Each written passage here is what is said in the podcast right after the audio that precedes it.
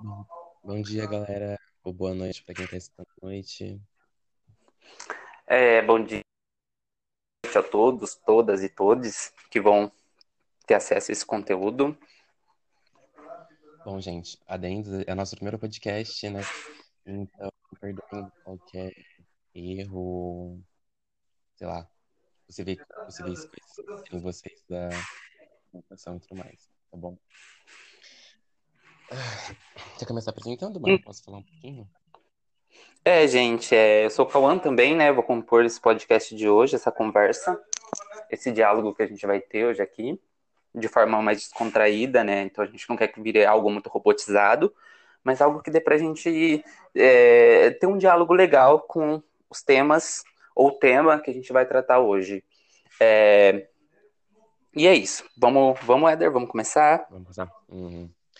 Bom, a gente vai falar um pouquinho sobre corpo, né, numa perspectiva contemporânea, e a gente vai utilizar de um filósofo, Michel Foucault, e como o Cauã tem um apreço maior por ele, né, eu vou deixar o Cauã falar um pouquinho sobre ele, e a gente vai dando início para a discussão de corpo dentro da filosofia dele. Gente, eu não vou fazer uma biografia completa, porque eu acho que não tem necessidade, é, mas eu vou falar um pouco do Foucault. Foucault é um filósofo francês, né? Um filósofo que pensa a política e a ética, poderíamos assim dizer. E dentro desse pensar a política a ética tem inúmeras questões que perpassam os debates que Foucault traz em seus inúmeros livros.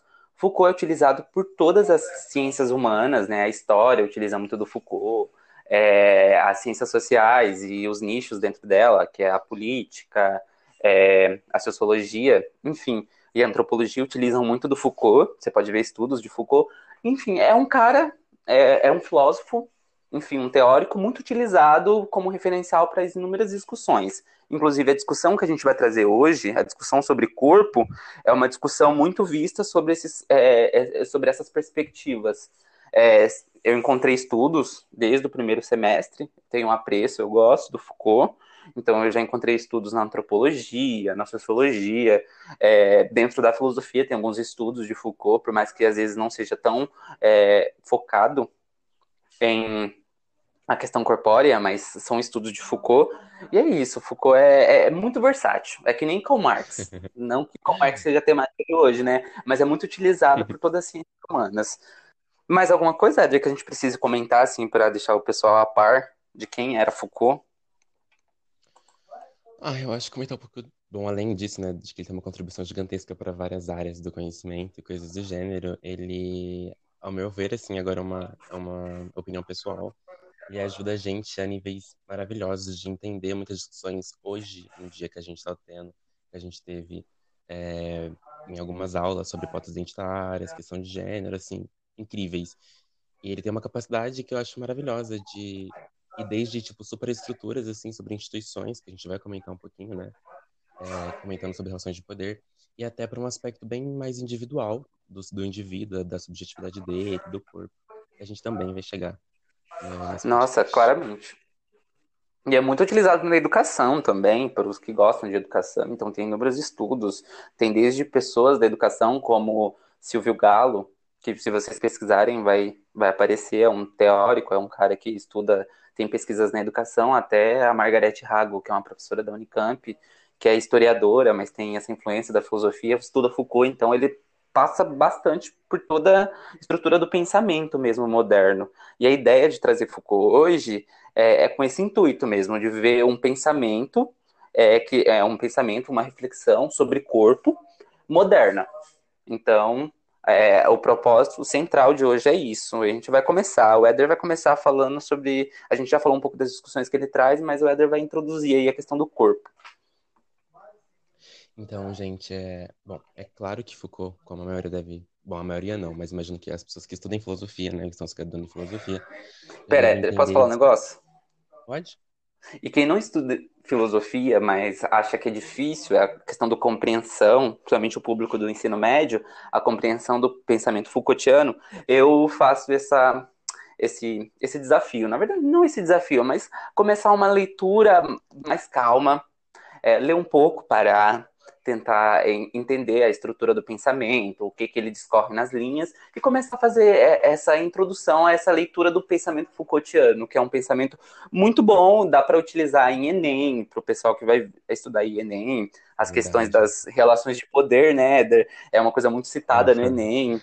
Então, é isso, eu só queria fazer esse comentário, Éder. A gente se interrompe assim mesmo, mas é, é tudo na base da amizade mesmo. É verdade. O comentou uma coisa que é maravilhosa e, e um, acréscimo para as pessoas que não estão dentro da filosofia e que querem Foucault, ele fala muito sobre questões que a gente vê abertamente, né? Ele fala muito sobre a cristandade, de certa forma, né? Sobre o poder dela.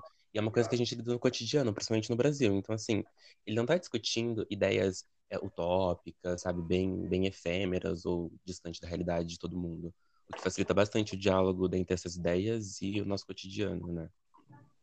É aquilo e... que eu disse. É um tanto uhum. quanto político e ético, né? As discussões que o Foucault traz. Por mais que ele possa ser usado em outras correntes, que nem ele se alimenta, quando a gente fala se alimenta, ele tem muita influência do pensamento nietzschiano. Nietzsche era um filósofo existencialista. Mas não necessariamente o Foucault, maravilhoso, mas não necessariamente o Foucault vai seguir nesse, nessa linha de pensamento, mas ele vai sofrer uma, uma enorme influência do pensamento nietzschiano. Pode continuar, Eder. É assim que a gente vai fazendo assim, até se adequar. Exato, uma conversa, assim, algo mais natural, né? Não tão programado. Então, gente, sobre relações de poder. Uh, Foucault estrutura e mostra a sociedade pra gente, assim, como um todo, né?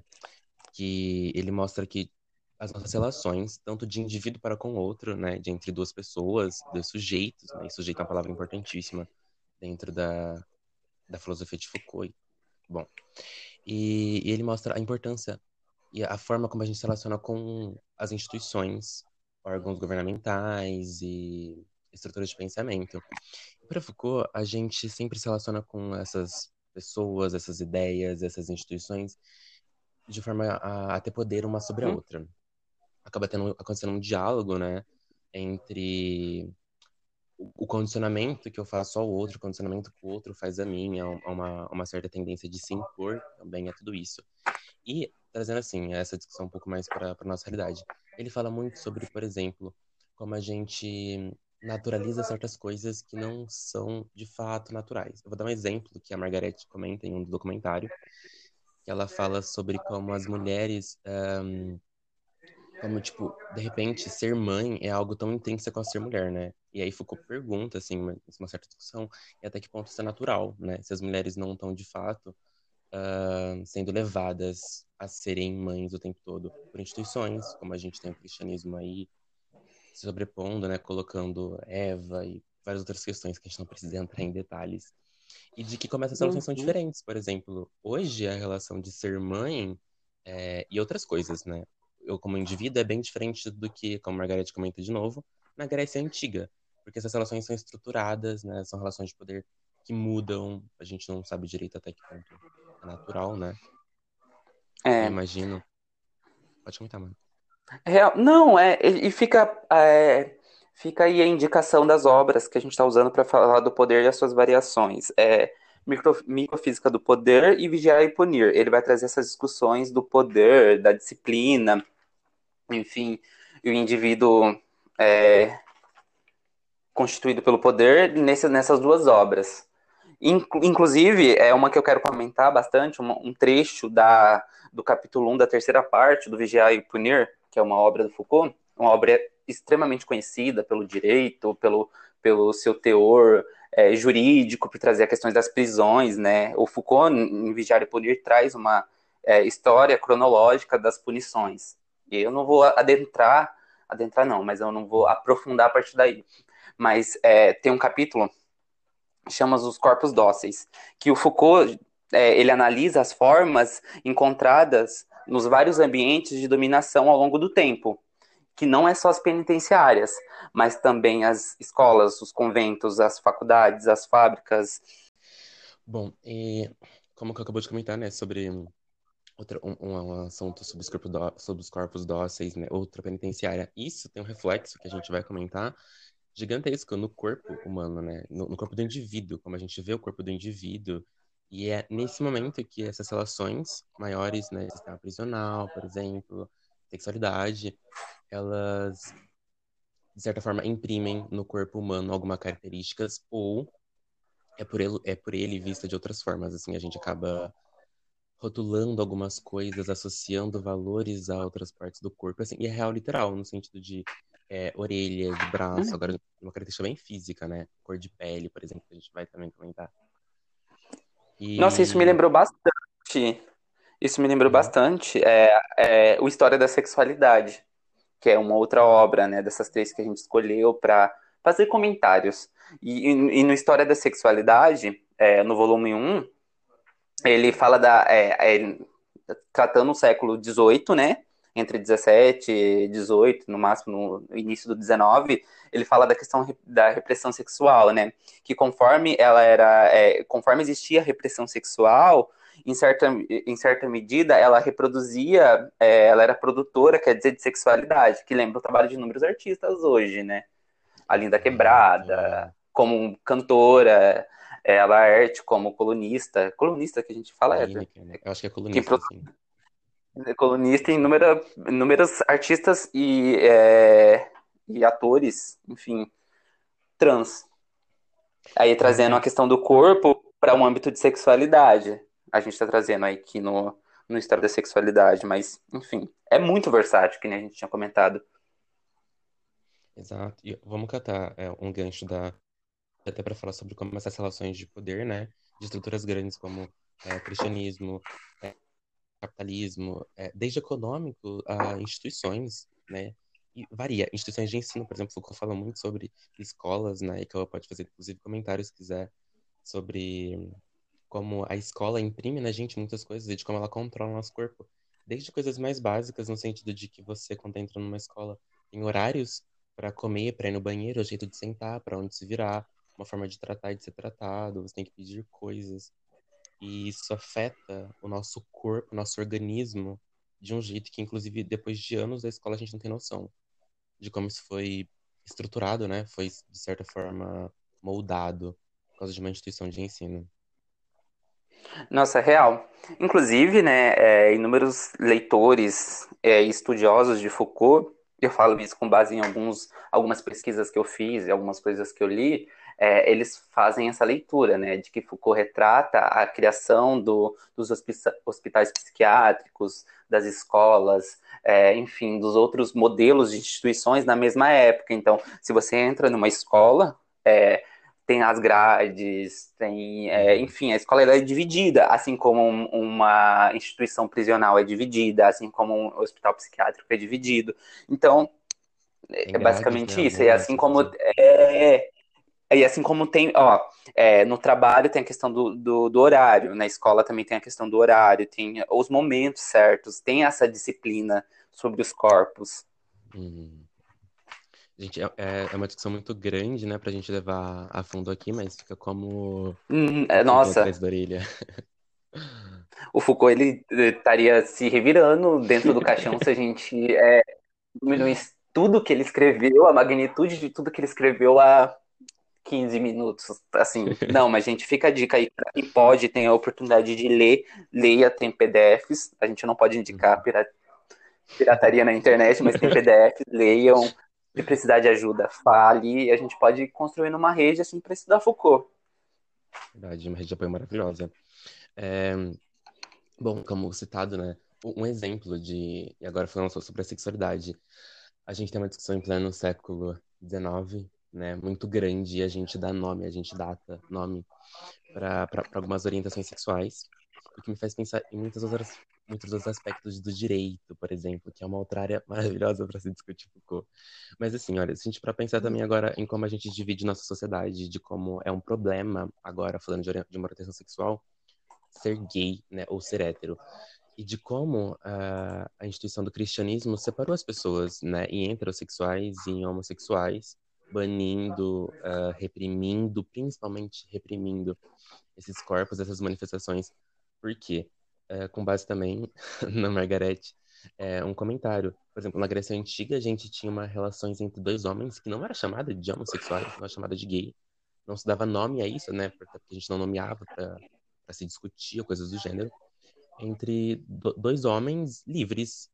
E o que eles faziam do corpo, a relação que eles tinham com o outro, era outra, era vista de outra forma, né? Não era pautada, não era reprimida, não Uhum. tinha seus desejos. A gente precisou institucionalizar, né, as relações que a gente Uhum. tem com o outro enquanto pessoas do mesmo sexo. Exato. E a gente dá uma carta branca, né? Quando a gente. Agora um comentário, inclusive, das nossas aulas que a gente teve com o Douglas, grupo de estudos, de como quando a gente legitimiza alguma coisa, né, e dá nome a ela, automaticamente ela entra no direito, e aí ela começa a ser enquadrada, né? Como eles pegam alguma coisa da. A ge- a gente acaba pegando alguma coisa que é do ser humano, né? Que faz parte do indivíduo, da subjetividade dele, da existência, um com o outro, e enquadra e legitimiza, e cria códigos de leis a favor ou contra ela. E que afeta, gente, no mínimo bastante, as diversas Uhum. pessoas e as lutas, né? É, gente, é isso. São quase 17 minutinhos falando sobre Foucault e a questão do corpo. Foi muito legal, né? A gente não achou que daria uma questão tão, tão legal assim de fazer. Eu não É. tenho nada a acrescentar, não sei você, Éder. Era- Era previsto para cinco minutos, gente, então a gente já foi bem longe do que a gente estava programando. Bom, fomos. E aí, indicação de documentários. É, tem um documentário no, na Netflix chamado Laerte, muito legal, que não vai focar em aspectos próprios é, da questão do gênero dela, né? Porque ela é maravilhosa para se reduzir somente ao gênero, mas vai falar da questão dela de vivência enquanto pessoa que se transicionou, é, vivência enquanto, enquanto trans. Tem o trabalho da Linda Quebrada, né? Que tem os, os álbuns dela, que ela denuncia nas músicas, faz críticas, e também tem um, um filme dela. Enfim, é, aí é do- indicação de dois documentários fílmicos para vocês verem. Olhada. E é maravilhoso, gente. Nossas discussões vão para muito longe. E se puder ler, se puder ler Foucault, leia. E a Margarete Hago é uma professora da Unicamp que a gente cita tanto ela aqui, que a gente gosta bastante do trabalho dela. Tem um vídeo dela, tem vídeos dela no YouTube, então fica a indica- a indicação aí para vocês verem. E desculpa qualquer, É isso. qualquer confusão aí, e vamos trilhar o caminho nas leituras. É isso, gente. Alguma coisa a acrescentar, mana? Tá tudo bem? Não, não. É só isso. Então Abraços. É isso, gente. Beijos pra todos. Espero que tenham gostado, tá bom? Beijos, Beijos. beijos e tchau. Tchau, tchau.